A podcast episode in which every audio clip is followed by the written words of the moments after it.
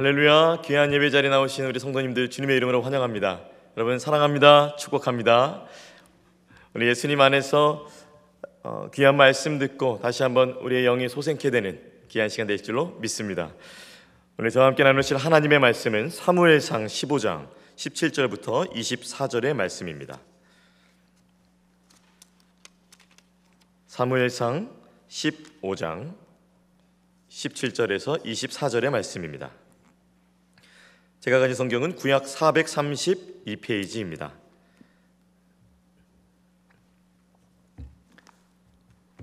(17절) 제가 먼저 읽고 우리 교독해서 읽고 마지막 (24절의) 말씀 함께 읽도록 하겠습니다. 제가 먼저 읽겠습니다. 사무엘이 이르되 왕이 스스로 작게 여길 그때에 이스라엘 지파의 머리가 되지 아니하셨나이까? 여호와께서 왕에게 기름을 부어 이스라엘 왕을 삼으시고 또 여호와께서 왕을 길로 보내시며 이르시기를 가서 죄인 아말렉 사람을 진멸하되 다 없어지기까지 치라 하셨거늘.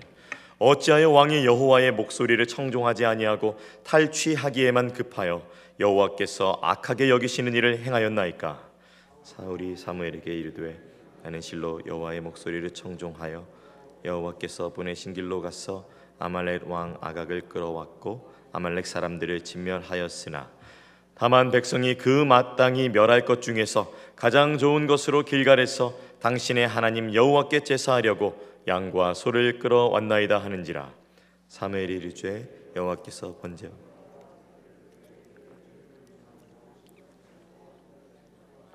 순종이 제사보다 낫고 듣는 것이 수장의 기름보다 나으니 이는 거역하는 것은 점치는 죄와 같고 완고한 것은 사신 우상에게 절하는 죄와 같음이라 왕이 여호와의 말씀을 버렸으므로 여호와께서도 왕을 버려 왕이 되지 못하게 하셨나이다 하니 다 함께 사울이 사무엘에게 이르되 내가 범죄하였나이다. 내가 여호와의 명령과 당신의 말씀에 어긴 것은 내가 백성을 두려워하여 그들의 말을 청종하였음이니이다. 아멘. 오늘 말씀의 제목은 사울입니다. 사울을 통해서 성경에서는 어, 보고 우리가 또 따라야 될 이렇게 사십시오라는 말이 있다면 또 반대로 이러, 이것을 보고 이렇게 사지 마십시오라며 피할 방책을 주십니다. 오늘 우리 사울을 통해서 하나님께서 어떤 것을 피하며 어떤 부분을 다시 회복하여서 하나님 앞에 나아가야 될지 함께 은혜 나누기를 원합니다. 사울, 사무엘 그리고 이제 그 사울 옆에 있는 군인들이 오늘 본문에 등장하게 되는데요. 어, 주로는 이제 사무엘과 사울의 대화를 통해서 본문이 시작됩니다.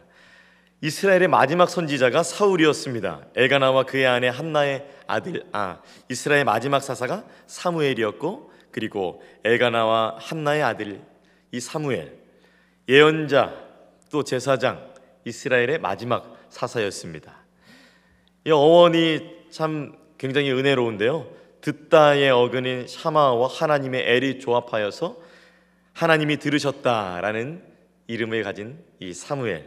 이제 이스라엘 백성들의 요청으로 인하여서 이 사무엘이 하나님 앞에 첫 번째 왕을 세우게 됩니다. 바로 사울이었죠. 이 사울. 근데 사울이 참 처음에는 참 사람이 좋았는데 충성도 했는데 온유했는데 겸손했는데 오늘 본문에 많이 변질된 사울을 보게 됩니다. 이스라엘의 왕 사울 첫 번째 왕이었습니다. 베냐민 지파였고 아주 유수한 집안의 기스의 아들로 자라났고 키도 저보다 컸습니다. 그리고 외모도 준수했습니다. 쌍꺼풀이 있었을까요? 없었을까요? 네, 그건 모르겠습니다. 어쨌든 하나님께서 또한 이 사울을 왕으로 선택하셨고 또한 제비 뽑기를 통해서 성경적으로 선택이 또 되었습니다. 그런데 이 사울 왕이 사실 주된 업무가 있었어요. 무엇이었냐면 블레셋과 그리고 아말렉이라는 이 두 나라와 싸우는 것이었습니다. 그런데 그가 주된 업무를 버리고 지금 사무엘하고 싸우고 있습니다. 사무엘하고 왜 싸우고 있죠? 사울은 누구하고 싸워야 됩니까? 방금 말씀드렸듯이 블레셋과 아말렉과 싸워야죠. 그리고 오늘 본문이 오기 전까지 자기 안에 있는 정욕과 싸웠어야죠. 그런데 이 충실했던 사울이 변하게 되었습니다. 15장 10절부터 16절 말씀은 저희가 읽진 않았지만 간략하게 설명을 해드리자면 사울이 아말렉을 쳤습니다. 하나님께서는 사무엘을 통해서 사울에게 이렇게 전달하라고 하셨습니다. 모두 진멸하라. 근데 사울이 좋은 것을 남겨뒀습니다. 사실 좋은 것을 남겨두는 것이 좋잖아요. 근데 기준은 사울의 기준이 아니라 백성들의 기준이 아니라 이것을 말씀하신 하나님의 말씀에 기준이 있었던 것인데 사울이 그만 변질되었던 것입니다. 그래서 너무 아픈 장면이 나옵니다. 이 사무엘 상을 읽다 보면 하나님이 사울을 왕으로 세우신 것을 후회하십니다. 그리고 사울을 세우신 하나님이 사울을 떠납니다. 사무엘은 너무 마음이 아프잖아요. 그래서 오늘 본문에는 나와 있진 않지만 15장 11절에 이렇게 말합니다. 하나님께서는 내가 사울을 왕으로 세운 것을 후회하노니 그가 돌이켜서 나를 따르지 아니하며 내 명령을 행하지 아니하였음이니라 하신지라 사무엘이 근심하여 온 밤을 여호와께 부르짖으니라 이 나이 많은 사무엘 선지자가 잠을 자지 않고 마음이 너무 아파서 이렇게 여호와 앞에 부르짖었습니다 사울이 왜 변질됐을까요? 그리고 그 변질된 것들 그 변질된 그 한 가지가 있었는데 그것은 무엇이며 그 한 가지로 인하여서 세 가지 죄를 범하게 됩니다. 그것은 무엇이며 우리는 어떻게 피해 나가며 앞으로 다가올 5월 어떻게 다시 한번 영적으로 믿음 안에서 승리하게 될까요? 오늘 그것을 나누기 원합니다. 어제 7시 어, 우리 청년 목자들하고 그 청년 목자 중에 한 명이 집을 오픈해 줘서 7시 반에 모이게 되었어요. 또 코리안 타임이 적용돼서 밥이 또 늦게 되는 바람에 8시에 맛있게 조금 늦었지만 밥을 맛있게 먹었습니다. 아, 얘기를 하다 보니까 시간이 조금 길어졌어요. 집에 오니까 10시 30분 정도 됐습니다. 저한테 이렇게 집에서 아내한테 카톡이 왔는데 제가 이제 이제 목자들하고 이제 우리 청년들에 대해서 하나님이 어떤 마음을 주시는지 우리가 그 다음 어떤 방향으로 나아가야 될지 이런 것들이 나누게 됐는데 시간이 많이 흘렀어요. 그래서 한 10시 한 15분 정도 아, 집에 도착하니까 10시 반 정도가 되었습니다. 아니 근데 집의 문을 딱 열었는데 이 제, 저희 집의 광경을 보고 이 찬양이 떠올랐어요. 사막에 샘이 넘쳐 흐르리라. 저희 집에 물이 넘쳐 흐른 것입니다. 하, 문제는 어떤 물인가? 아침부터 죄송합니다. 두 곳에 물이 넘쳤습니다. 예, 정말 유용하지만 넘치면 안 되는 곳인데요. 화장실 안에 변기에 물이 주여 거기서 물이 넘치고 예, 고개를 지금 흔드시는 분들 계신데 그리고 욕조에서 물이 제 안에서 생수의 강이 흘러 넘치는 건 제가 참 반기는데 화장실에서 물이 넘치니까 너무 당혹스러웠어요. 그때서야 카톡을 확인해 보니까 난리가 났다는 카톡이 이제 확인이 된 겁니다. 난리가 났습니다. 이 아파트 직원 혼자서 하다가 이제 막 두 명 오고 세 명 오고 지금 저희 집 그리고 어, 옆집 이렇게 지금 난리가 난 거예요. 제가 사진을 준비할까 하다가 예, 여기까지만 딱 설명하는 게 은혜로울 것 같아서 상상은 여러분께 맡기겠습니다. 문제가 뭔지 물어봤습니다. 문제가 뭐냐 메인 수도관이 막힌 겁니다. 아파트 높은 건물에 그 지하에 메인 수도관이 하나가 딱 있는데 거기가 막힌 거예요. 거기가 막혀 버리니까 저희 집 거기서 가장 가까운 저희 집과 옆집에서 물이 샌 거예요. 세 가지 문제가 나타났습니다. 욕조에 물이 넘쳤습니다. 변기에 물이 넘쳤습니다. 그리고 잘 포장해서 말씀드릴게요. 집안에 놀라운 냄새가 났습니다. 예, 어디서 물이 나왔는지 아시니까. 아, 근데 뭐 저는 지금 깨끗합니다. 잘 씻고 왔어요. 예, 향수도 잘 뿌렸습니다. 메인 수도관이 막히니까 저희 집에 세 가지 문제가 나타난 것입니다. 오늘 사울도 메인 신앙의 문제, 가장 잃어서는 안 될 그것이 막혀버렸습니다. 그래서 세 가지 문제가 나타나고 있습니다. 우리는 오늘 사울의 모습을 보면서 우리 자신을 점검하고 다시 한번 믿음 안에서 승리케 되는 여러분이 되시기를 예수님의 이름으로 축원합니다. 첫 번째 영적 진단입니다. 바로 이것입니다. 스스로 높아졌는가? 스스로 높아졌는가? 사울이 스스로 높아졌습니다. 우리 17절의 말씀 한번 우리 같이 읽어보겠습니다. 우리 17절 말씀입니다. 시작. 사무엘이 이르되 왕이 스스로 작게 여길 그때에 이스라엘 지파의 머리가 되지 아니하셨나이까 여호와께서 왕에게 이스라엘 왕을 삼으시고 사무엘은 사울이 스스로 작게 여겼을 때가 있었다고 합니다. 그때의 기억을 불러옵니다. 사울이 자신을 작게 여겼을 때가 언젠가요? 왕으로 왕으로 삼기 전에 아주 자신을 작게 여겼습니다. 사무엘상 9장으로 가면 그 사무, 어, 사울의 얼마나 자신을 작게 여기며 얼마나 하나님께 겸손했는지 잘 알 수 있습니다. 그때 이런 이런 일이 있었습니다. 사무엘상 9장 21절 사울이 대답하여 이르되 나는 이스라엘 지파 중에 가장 작은 베냐민 사람 지파 베냐민 사람이 아니니까 또 나의 가족은 베냐민 지파 모든 가족 중에 가장 미약하지 아니하니까 당신이 어찌하여 내게 이같이 말씀하시니까 자기가 가장 작은 지파 작은 작은 작은 사람이라고 말합니다. 근데 사실 사울은 작은 사람이 아니었습니다. 9장 1절에 보니까 베냐민 지파에 기스라는 유력한 사람이 있다고 그 당시에 유력한 집안의 아들이었습니다. 굉장한 사람이었습니다. 굉장한 집안이었습니다. 그런데 그는 사무, 사무엘 앞에서 하나님 앞에서 자기를 낮췄었습니다. 왕이 되기 전까지 말입니다. 근데 오늘 변질된 그의 모습을 보게 됩니다. 하나님은 우리가 낮아질 때 우리를 높여주시는 분이십니다. 낮아진다는 것은 무엇이었을까요? 사울에게 낮아진다는 것은 하나님의 말씀대로 하는 것. 내가 왕이 되기 전에 그 직분, 그 직책을 받기 전에 내가 가졌던 그 마음, 그 생각, 그 행동, 그 말. 그것이 바로 저와 여러분이 하나님께 하나님께서 성도 삼아 주시기 전에 백성 삼아 주시기 전에 우리에게 주셨던 은혜입니다. 가장 작은 자. 십자가 앞에서 나를 비춰볼 때 가장 초라한 자. 그러나 크신 하나님의 사랑으로 인하여서 가장 큰 구원을, 가장 큰 사랑을 받은 자. 그래서 우리가 그렇게 우리도 살아갑니다. 그런데 어떻습니까? 사울처럼 그런 자리를 허락받다 보면 어느덧 하나님의 말씀이 익숙해지고 하나님의 말씀이 들리는 것이 뻔하다고 생각될 때, 내 생각과 다르다고 생각되는 그때에 우리가 사울처럼 높아지는 것을 우리가 볼 수 있습니다.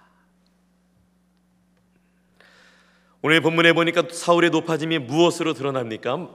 말로 드러납니다. 여러분의 말은 어떻습니까? 말은 그 사람의 인격이죠.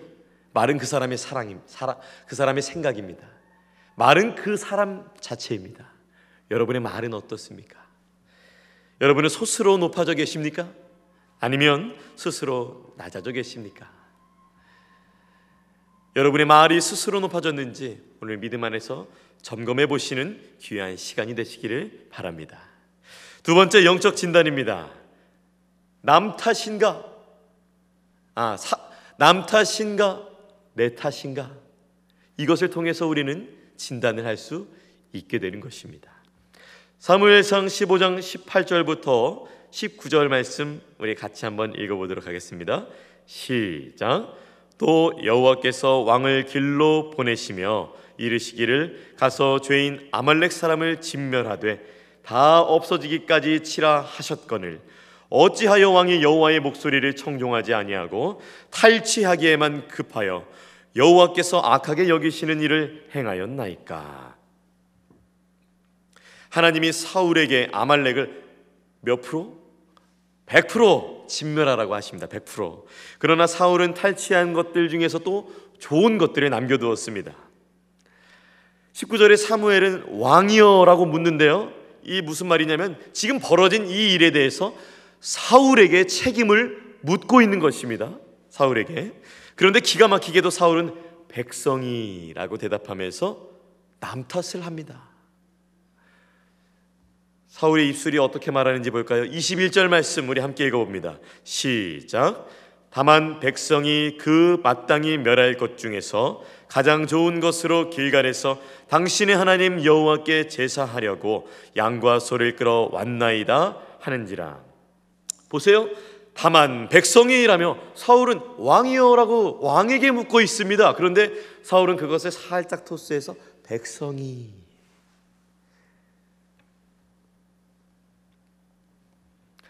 사울은 자신이 하나님의 말씀에 순종해서 아말렉 왕 아각을 잡았고 아말렉 사람들을 진멸했다고 합니다. 그런데 리더답지 못한 대답을 하고 있습니다. 피할 국리를 마련하고 있는 것입니다. 어떤 사람은 인터넷에 보니까 남 탓을 정신병으로 진단하는 사람들도 있더라고요. 한번 화면에 띄워주시겠어요? 참 재미있는 사진인데요. 이 남탓 캡슐이라는 것이 있습니다. 남탓 캡슐. 예. 온라인으로 예배 드리시는 분들은 잘 보이실 텐데 우리 성도님들 네 어떠실지 제가 한번 읽어드릴게요. 네 남탓 캡슐 이 캡슐에 성능이 있습니다. 저희 남탓 캡슐에 복용하는 순간 당신은 어떤 상황에서든 선량한 피해자로 대변신. 그리고 여기 보니까 효, 어, 효능이 효과가 여기 오른쪽에 적혀 있어요. 심리적 안정. 남 탓을 하면 그것을 누릴 수 있다는 겁니다. 심리적 안정, 육체의 편안, 마음에 위한 면죄부 효과, 정의로움. 근데 밑에 이게 부작용도 써 있어요. 부작용 뭐라고 써 있어요? 인생 대실패. 인생 대실패라고 적혀 있습니다. 인터넷이 되는 시대에서 사울이 이걸 좀 봤다면 변했을까요? 어땠을까요? 여러분은 어떠세요? 내, 탓, 내 탓입니까? 아니면 남 탓입니까? 최초의 남 탓은 누가 했나요? 아담과 하와죠. 아담과 하와. 사실 성경에서 최초로 남 탓한 사람이 아담과 하와입니다. 저작권이 아담하고 하와에게 있어요. 하나님께서 아담과 하와에게 동상 중앙에 있는 실과를 먹지 말라고 명령하셨습니다. 그러나 아담과 하와는 이것을 어겼습니다. 하나님께서 책임을 묻자 아담은 하와 탓, 하와는 뱀 탓, 이렇게 서로 남 탓하고 있습니다. 그래서 어떠한 의미로 볼 때에 내 탓하는 것은 다른 사람들이 우리가 먼저 썼다. 뭐 이 책에서 말한다 하지만 사실 내 탓이 정말 유익한 것은 우리가 창세기로부터 얻을 수 있는 것입니다. 사실 내 탓은 성경적인 것입니다. 만약에 누군가가 내 탓이라는 것을 먼저 쓸 것이었다면 아담과 하와보다 먼저 썼어야 됐어요. 근데 아담과 하와보다 먼저 쓴 사람은 없죠. 저는 이것을 통해서 우리가 이 본문을 통해서 나는 내 탓을 하는 사람인가, 남 탓을 하는 사람인가 한번 우리 안에 믿음 안에서 점검하는 오늘의 시간이 되기를 바랍니다. 세 번째 영적 진단입니다. 사람보다 아, 사람을 두려워하는가? 그러니까 하나님보다 사람을 두려워하는가? 이것을 묻는 것입니다. 우리 24절 말씀 함께 읽어보겠습니다. 시작. 사울이 사무엘에게 이르되 내가 범죄하였나이다. 내가 여호와의 명령과 당신의 말씀을 어긴 것은 내가 백성을 두려워하여 그들의 말을 청종하였음이니이다. 이 말씀에 보니까 내가 백성을 두려워하여 사울이 지금 백성을 두려워하고 있습니다. 하나님 앞에서 그분의 말씀을 두려워했던 사울, 하나님의 사람이 말씀을 선포할 때 그 말씀을 두려워했었던 말씀은 하나님이시기에 말씀은 사무엘이 아니라 하나님이시기에 그 앞에 두려움에 떨었었던 이 사울이 변질되게 되었던 것입니다. 여러분은 어떠세요? 요즘 사람의 말이 많이 거슬리십니까? 아니면 하나님의 말씀이 더 들어오십니까? 나의 영혼은 오늘 말씀 앞에 하나님이 더 두려웁니까? 아니면 사람이 더 두려우십니까? 우리 최근에 참 많이 찬양을 불렀던 찬양이 있어요. 저도 정말 좋아했던 찬양이고 담임 목사님께서 특별히 어, 설교의 어, 찬양으로 선택해서 저도 굉장히 부르면서 은혜를 받았던 찬양입니다. 말씀 앞에서 찬양 기억하시죠? 거기 뭐라고 되어 있습니까? 하나님 말씀에 두려워 떠는 자 우리가 그 찬양 부르면서 다시 한번 깨닫게 되었잖아요. 그렇지. 하나님 앞에서 두려워하는 것은 부끄러운 것이 아니지. 그렇지. 하나님 앞에서 두려워하는 것은 축복된 것이지. 그렇지. 하나님 앞에서 두려운 것은 내 영혼이 잘못된 길에서 벗어나서 다시 한번 그분이 원하시는 그 길로 가는 그 첫 시작인 것이지라는 우리가 그러한 마음들을 얻지 않았습니까? 사울과 지금 만날 수 있다면 꼭 말해주고 싶은 것이 바로 하나님보다 혹시 사람을 두려워하지 않습니까? 우리 하나님을 더 두려워하는 자가 되어야 되지 않겠습니까? 우리 권면하고 싶은 마음이 참 들고 있습니다. 보스턴 미술관에 이런 그림이 적혀 있습니다. 조, 어, 존 싱글턴 코플리라는 이 작가가 1798년에 사울을 책망하는 사무엘이라는 그림을 그렸어요. 네, 그림을 한번 띄워 주시겠어요? 바로 이 그림인데요. 존 싱글턴 코플리는 어, 18세기 말에 그리고 19세기 초에 미국의 역사화가입니다. 그는 보스턴에서 태어났고 영국에서 명성을 얻었던 사람입니다. 또한 이 사람이 식민지 미국 시대에 또한 어, 이런 성경적인 것들을 많이 또 그렸었는데요. 참 또 영국으로 건너가서 이런 그림들이 그리면서 또 대중적인 인기를 얻었습니다. 그가 1798년에 그린 이 사무엘에게 책만 받는 사울. 제가 잠깐 그 그림을 보시면서 제가 배경을 설명해 드릴게요.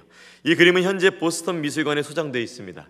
보스턴에 가시면 보스턴에 맛있는 맛집 뭐 아시겠지만 꼭 이런 데 들러서 영적으로 좀 귀한 묵상하시면 또 참 좋겠습니다. 그가 1798년에 이 그린 그림이 사실은 사무엘상 15장 1절부터 31절을 배경으로 이 그림을 그린 것입니다. 많은 그 내용을 담고 있는데요. 바로 오늘 말씀인 아말렉 전투에서 발생한 사건을 담고 있습니다. 하나님께서 거의 500년 전에 일어난 일을 오늘 사실 사울에게 시키신 것이에요. 무슨 일이냐면 출애굽기 17장에 출애굽한 이스라엘 사람들 그때 그 이스라엘 백성들을 대적한 아말렉 사람들이었거든요. 하나님께서는 그 일을 기억하시고 500년이 지난 이 시점에 아멜렉을 멸하라. 내가 그때를 기억하노라 해서 사실 사무엘을 통해서 통쾌한 역전의 복수를 이루려는 하나님의 계획이었는데 사울이 그걸 무너뜨린 겁니다. 이, 말, 이 그림을 보고 계시면은 이 터번을 쓰고 분노에 찬 백발의 노인이 바로 사무엘 선지자입니다. 이런 보시기에 어, 왼쪽에 있는 사람이죠. 그는 사울에게 발길을 돌리면서 손을 뻗어서 적극적으로 그러면 안 된다고 사울을 향해서 하나님의 말씀을 어떻게 그렇게 여기냐고 하면서 왕은 이제 왕위에서 내려올 것이라는 말을 내뱉게 됩니다. 어찌하여 임금께서는 주님의 말씀을 순종하지 않고 전리품에 덤벼들어서 주님이 보시기에 악한 일을 행하였나이까 라면서 하나님의 말씀을 배척한 그 사울왕을 책망하고 있습니다. 그리고 갑옷을 입은 입고 왕관을 쓰고 붉은색 용포를 두른 이가 사울 임금입니다. 사울 왕입니다. 그는 사무엘의 이야기를 듣고 팔을 벌려서 마치 아이고 맙소사 이런 어, 슬픈 표정을 안고 뒤로 쓰러지고 있습니다. 그리고 그가 오른손으로 돌아가려는 사울의 겉옷을 붙잡았죠. 성경에서도 사울의 겉옷을 붙잡습니다. 사울의 자주석 옷자락이 찢어집니다. 예, 오늘 읽진 않았지만 그래서 사무엘이 이렇게 말을 하죠. 어, 오늘 이스라엘 왕국을 임금께서 찢어내셔서 오늘 옷이 이렇게 찢어진 것처럼 하나님께서는 임금께 임금으로부터 이 이스라엘 왕국을 찢어내셔서 훌륭한 다른 사람에게 주셨다는 말을 하게 되죠. 다윗에게 주셨다는 것이죠.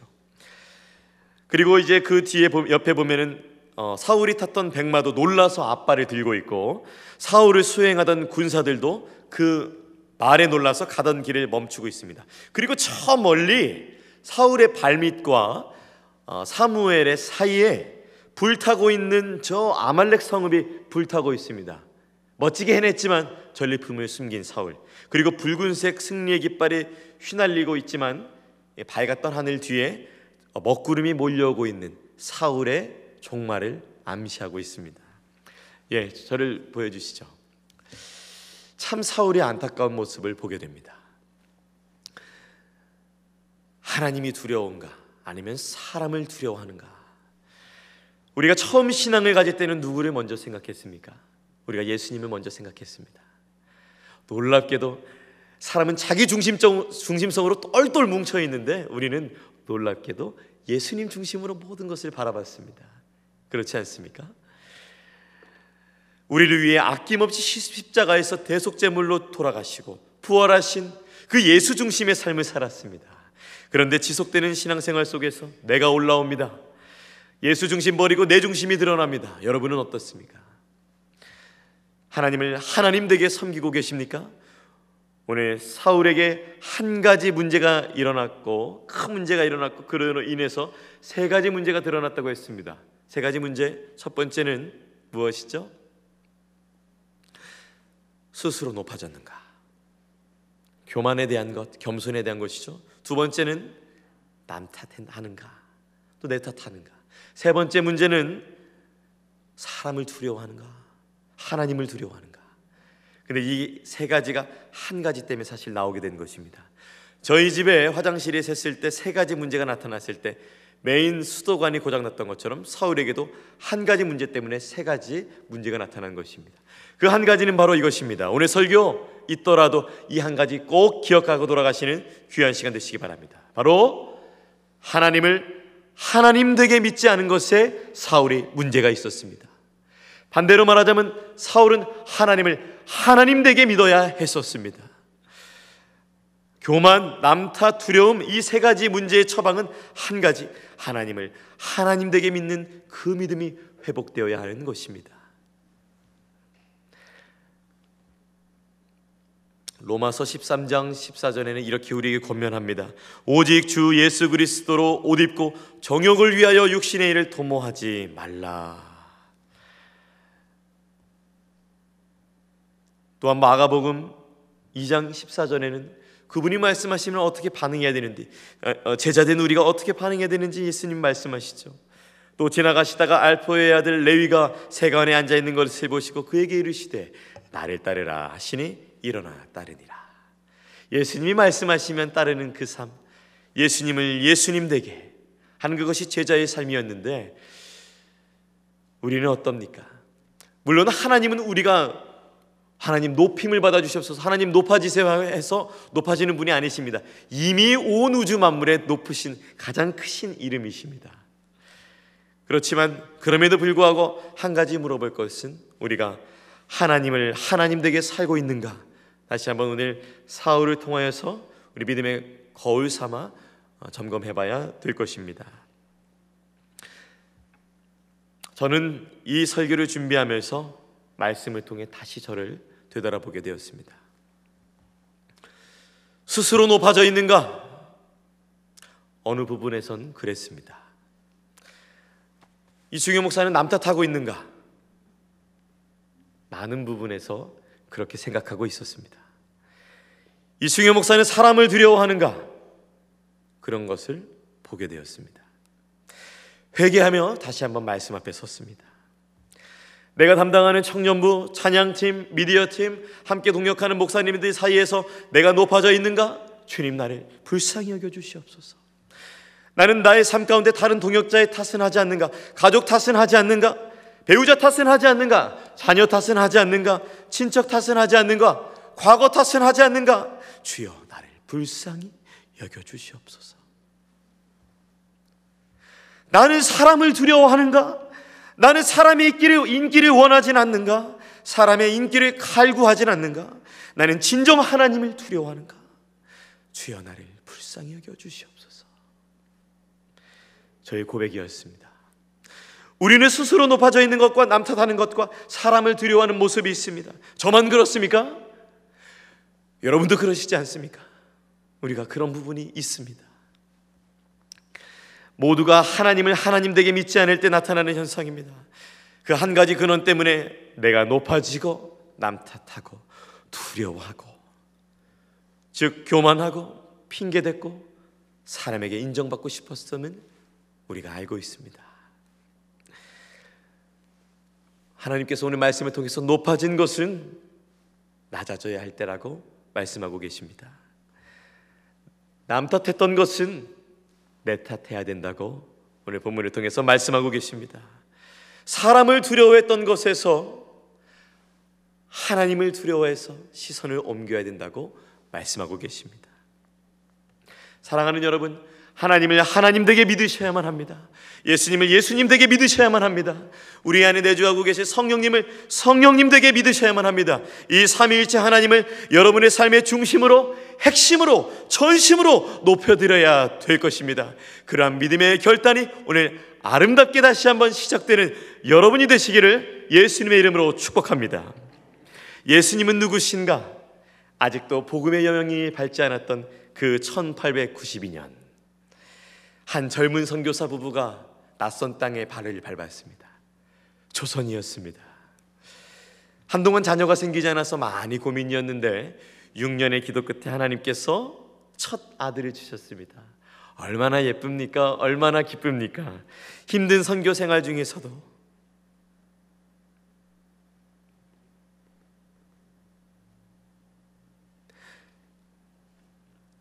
그 아이는 이 부부의 기쁨이었습니다. 근데 생후 8개월 만에 하나님께서 이 아들을 하늘나라로 데려가신 것입니다. 아들의 시신이 양화진에 묻혔습니다. 그로부터 3년 뒤 아픔이 아물어 갈 때쯤 열 달 동안 품고 있었던 둘째 아이가 이제 태어났습니다. 얼마나 이 상처를 딛고 일어날 수 있는 귀한 또 자녀이지 않습니까? 1902년 3월 7일 이 아이가 태어났어요. 이 사월로부터 멀지 않습니다. 그런데 하루 만에 또 이 아이를 데려가십니다. 둘째도 양아진에 묻힙니다. 이번에는 이 선교사님의 1년 뒤에 이 남자 선교사님의 1년 뒤에 이제는 아이를 잃었던 그 슬픔을 이기지 못했던 그 사랑하는 아내가 세상을 떠납니다. 어떻게 이런 일이 어떻게 이런 일이 선교하면서 이 자신의 목숨보다 사랑했던 이 세 사람을 잃게 된 것입니다. 이 모든 일을 지켜보던 조던 사람이 어, 이 선교사님에게 물어봅니다. 예수가 누구기에 이렇게 당신을 힘들게 하는 거요? 이 물음의 선교사님은 대답 대신에 찬송가의 가사를 적습니다.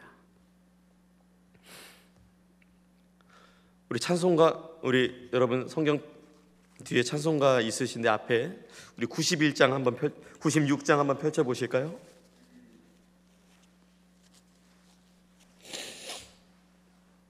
찬송가 96장입니다.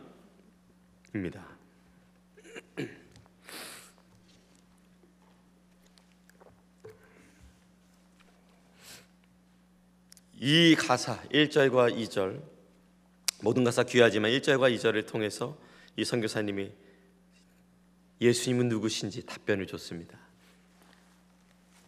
우리 1, 2절 한번 같이 불러볼까요?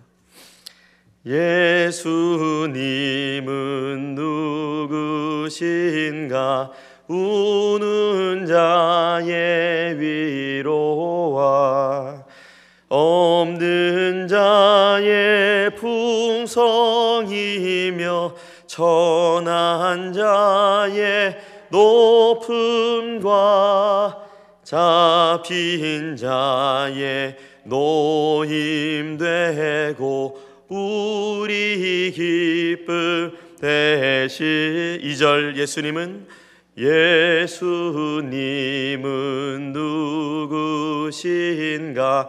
약한 자의 강함과 눈먼 자의 빛이시며 병든 자의 고침과 죽은 자의 부활.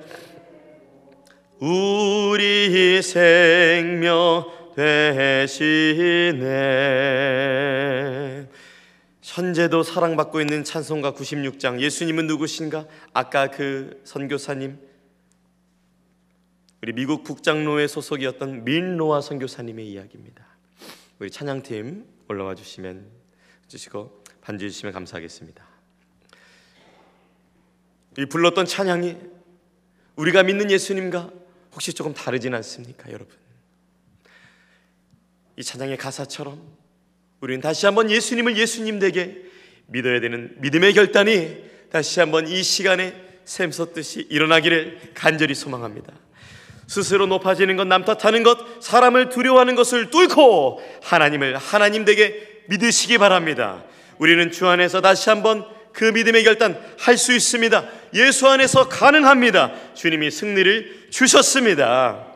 오늘 하나님께서 말씀을 통해서 주신 이 영적 진단을 기억하시면서 은혜를 구하는 저와 여러분 되시기를 그리고 그 예수님의 이름 앞에 다시 한번 궁휼함과 자비함과 은혜를 입어서 그 놀라운 축복의 삶이 시작되는 여러분의 시, 신앙이 되시기를 그 믿음이 되기를 예수님의 이름으로 축원합니다.